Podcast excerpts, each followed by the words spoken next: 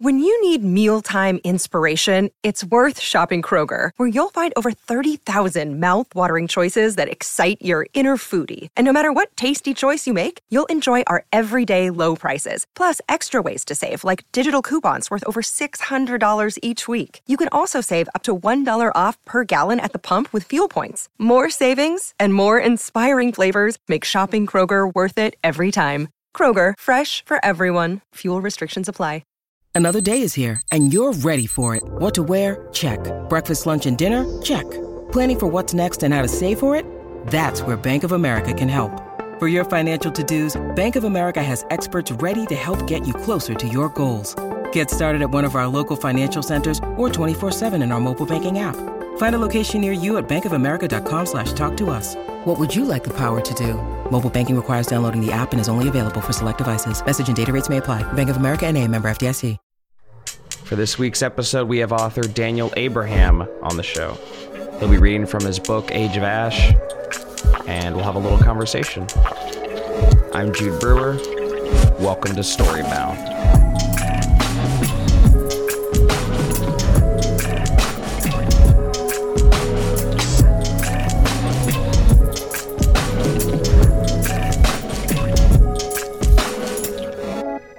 So you were saying that your first live reading you did in the fifth grade. We had an assignment with we all did our little journaling thing. You know, they spent an hour with our, our little pens and paper, and this is back in the ancient days before keyboards were a thing.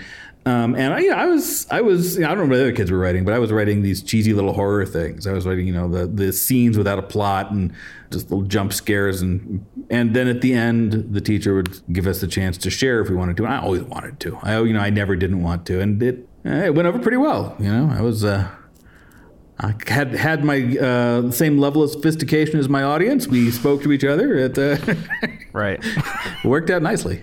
So then, tell me, how did you get into doing radio? Where did that little itch start for you? Well, I, I listened to a lot of radio. I mean, we were we were an NPR family growing up. I heard a lot of voices on. Listened to you know whatever the equivalent of this American Life was at the time, and uh, yeah, it just seemed seemed really cool. And then I I went and I, there was a mentorship program at my high school. I get to go see people who were actually in the professions that I was thinking about and see what it was really like. And it turned out it was awful. It was just involved a lot of sitting around with a razor cutting magnetic tape off of spools until my fingers bled. It was, was the, the you know, the glamour faded quickly. It was right. uh, it was not a thing. But the program also had some science fiction authors, and I was able to switch over to to that and spent you know, months of my Saturdays going up to Fred Saberhagen's house and having him look at what I was doing and and telling me what he thought about it and what I was doing wrong and talk about the kind of career and the work of it and the the art of it, the kind of uh, both sides, and that was really important. I mean, Fred was really my first professional mentor.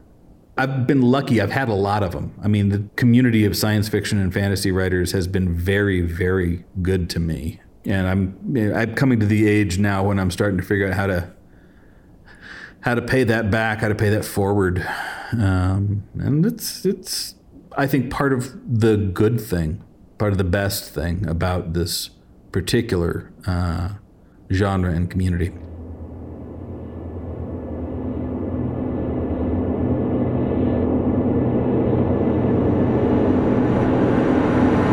Course of a single life, a man can be many things. A beloved child in a brightly embroidered gown, a street tough with a band of knife men walking at his side, lover to a beautiful girl, husband to an honest woman, father to a child, grain sweeper in a brewery, widower, musician, and mendicant coughing his lungs up outside the city walls. The only thing they have in common is that they are the same man. These are the mysteries and there is a beauty in them. In this way, Kithamar is a beautiful city. Beautiful city. All through its streets, Kithamar shows the signs and remnants of the cities that the city has been. Walls that defended the border of a younger town stand a dumbfounded, useless guard between the noble compounds of Greenhill and the fountain square at Stone Market. The great battlements of Oldgate glower out over the river, its arrow slits and murder holes used for candle niches now. and the enemy races who stormed or manned it sleep side by side in its armories because the rents are cheap. Now the river is the heart of the city, dividing and uniting it. Ancient races killed one another and swore eternal hatred only to bury their enmity and pretend to be a single people, citizens of one city. Kithamar has declared itself the subject of the one true God, or the three, or the numberless. For 300 years and longer, it has been a free city, independent and proud, ruled by princes of its own rather than any distant king. Only today, its prince is dead. The reign of Byrn a Sal had been brief. Less than a year before, the streets had filled with revelers and wine, music, and joy, and more than a little imprudent sex to celebrate the great man's coronation. The months between then and now were turbulent, marked by ill omens and violence, a winter of troubled sleep. Now, as the first light of the coming dawn touches the highest reaches of the palace towering at the top of its hill, the red gates open on his funeral procession. Two old women dressed in rags step out and strike drums.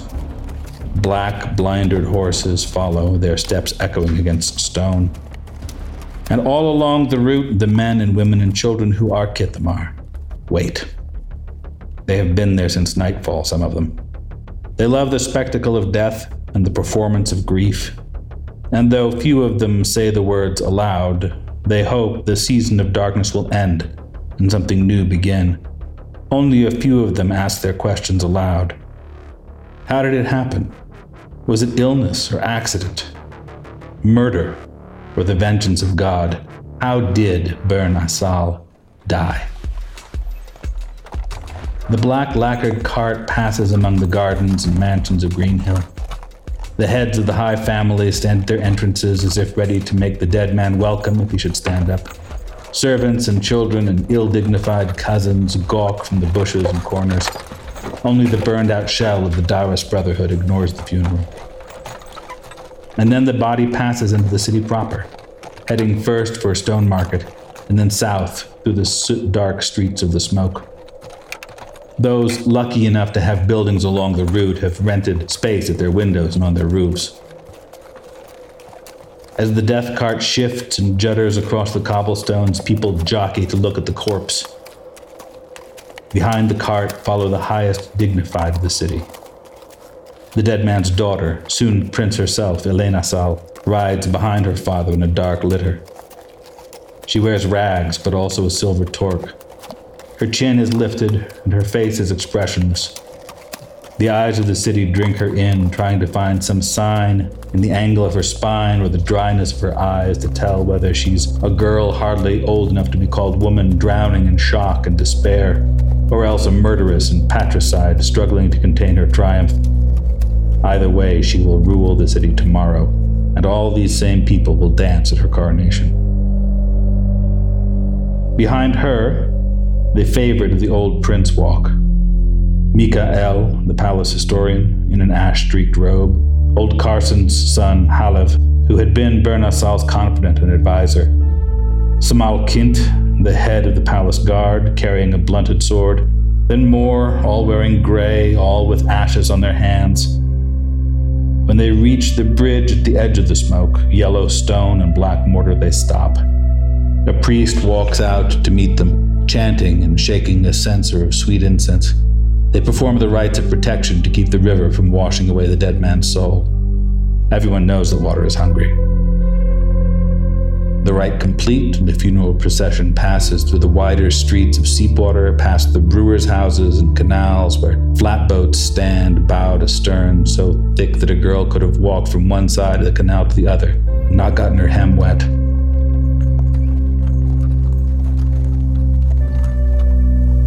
Midday comes. The early summer sun makes its arc more slowly than it did a few weeks before, and the cart is only just turning northeast to make its way along the dividing line between Riverport and Newmarket. Flies as fat as thumbnails buzz around the cart, and the horses slap at them with their tails. Wherever the funeral procession is, the crowd thickens, only to evaporate when it has passed. Once the last of the honor guard rounds the corner, leaving Seepwater behind, the brewers' houses reopen, the iron gates on their sides start accepting wagers again. Delivery men spend barrels down the streets on their edges with the practiced skill of jugglers. It is almost sunset before the funeral procession reaches the temple. The bloody western skyline is interrupted by the black hill of the palace. The colored windows of the temple glow. Full dark takes the streets like spilling ink before the last song echoes in the heights above the great altar, and the body of Byrn a Sal, purified by the mourning of his subjects and the prayers of his priesthood, comes out to the pyre. His daughter should light the oil stinking wood, but she stays still until young Carson, her father's friend, comes and takes the torch from her hand. The term for the night between the funeral of the old prince and the coronation of the new one is Gautana. It is an ancient Inlisk word that means roughly the pause at the top of a breath when the lungs are most full. Literally, it translates as the moment of hollowness. For one night, Kithamar is a city between worlds and between ages. It falls out of its own history. At once, the end of something and the beginning of something else. The skeptical among the citizens, and Kithamar has more than its share of the amiably godless, Call it tradition and merely a story that says something about the character of the city, its hopes and aspirations, the fears and uncertainties that come in moments of change. That may be true, but there is something profound and eerie about the streets. The rush of the river seems to have words in it. The small magics of Kithamar were quiet as mice scenting a cat. The clatter of horseshoes against stone echoes differently. The city guard in their blue cloaks make their rounds quietly or decide that for one night they might as well not make them at all. Outside the city, the southern track, where by daylight teams of oxen haul boats against the current, is quiet and deserted, apart from one lone, bearded man. He sits at the base of a white birch, his back against the bark. The small glass bead in his hand would be red if there were light enough to see it. Under the northernmost of Oldgate's four bridges, a girl sits up, listening to the water.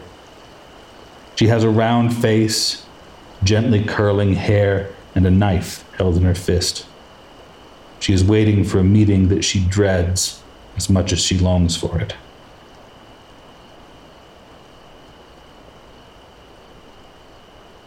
I believe it was in reference to your Long Price Quartet series when you talked about massive time jumps where a character sees a lot of change within the specific era they live within, and you would liken that to your grandmother's experience that she had grown up in a world without cell phones, then died in a world with cell phones. For myself, I guess it would have to be the internet. I grew up in a world without it and eventually die in a world with it. So, how has experiencing more time yourself changed your perception of time? The big thing that my getting older has done for me is it has made it clear what problems are not going to be solved in my lifetime. When I was a kid, I you know I thought, oh well, you know, racism is bad. We're going to fix that. And I was like, yeah, I, I'm I'm no longer so sure we're going to make it to right. the finish line while I'm still around. Right. Like what problems are solvable within our lifetime? Solvable, and what problems are just part of the human experience and always have been. I've come more and more to understand that there are conflicts that are just conflicts. They're just perennial. And I, when I was younger, and, and partly driven by the kind of, you know, you put the right king on the throne and the, the land flourishes thinking, um, there was this idea that there was a solution, that a solution existed, as opposed to there's this conversation that just keeps going on, and uh, you know, eventually you die, and the next generation starts having the same arguments. There's still more conversation ahead. We'll be right back after this quick commercial break.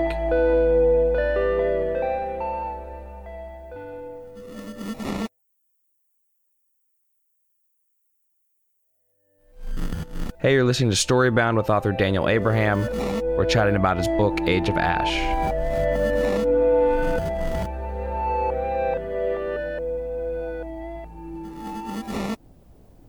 If you look at my experience in in high school, the things that were really the absolute most important, the things that really prepared me for the life I've I've wound up leading were uh, role playing games and theater. Right. That's kind of what I do now. Sure, and theater was that way for me as well. It was good for problem solving in the moment. And you get to really imagine being somebody besides yourself. Speaking of, what is writing with a pseudonym? How does that change writing for you? The thing that it, that has been most interesting for that is the degree to which my actual name has sort of slid off into being a pseudonym too. I know the kind of stuff Daniel Abraham writes. I can write a Daniel Abraham book. I can write a James S. A. Corey book, you know, with Ty. Of course, that's part of the gig. I can write an M. L. N. Hanover book. It feels actually very healthy to me to have the distance between who I am and who uh, other people are reacting to and kind of who they're judging. My joke is that uh, I don't actually write for money. I don't. I, I, I was writing before they gave me any money. I'm going to keep writing after they stop giving me money. I don't write for money. What I do for money is suffer the casual judgment of strangers. Sure, and it would be really nice, obviously, if we could just put out art and not necessarily have to deal with the judgment of strangers. But it is for them; it doesn't belong to us anymore once once it leaves us. And for them, it's an internal experience that we largely have very little control over. It is. Now, the the thing that that's weird for writers is the reviews of the book aren't actually reviews of the book, right? They're not reviews of the story. They're reviews of a performance of the story by the reader for the reader to which we have no access.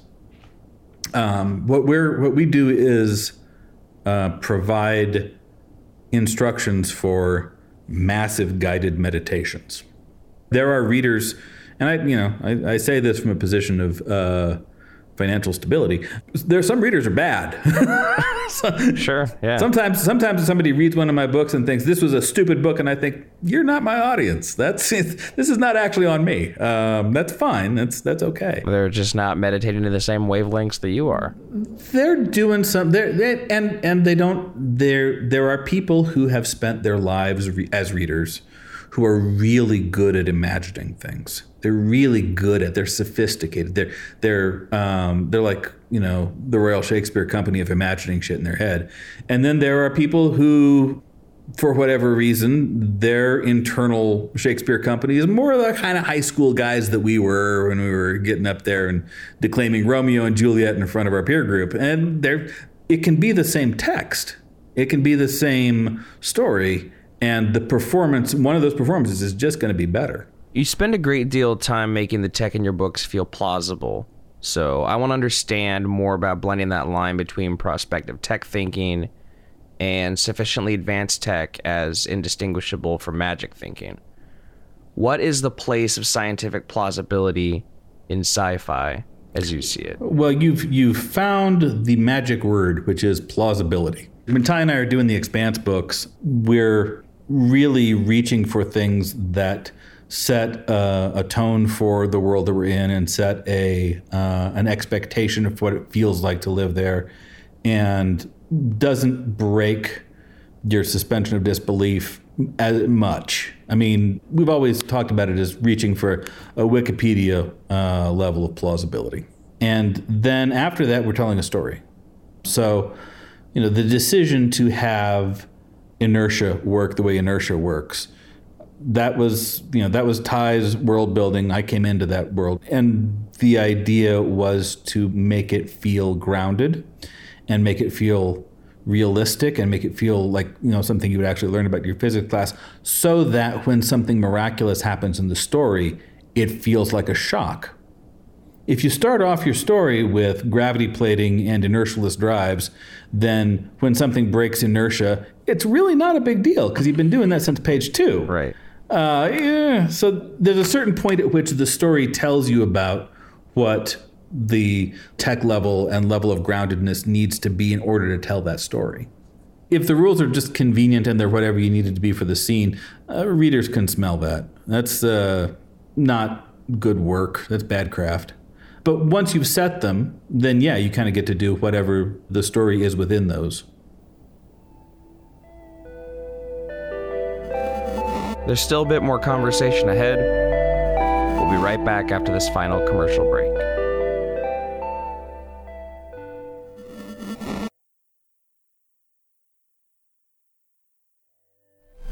Hey, you're listening to Storybound with author Daniel Abraham. We've been chatting about his book, Age of Ash, as well as a host of other little tiny rants.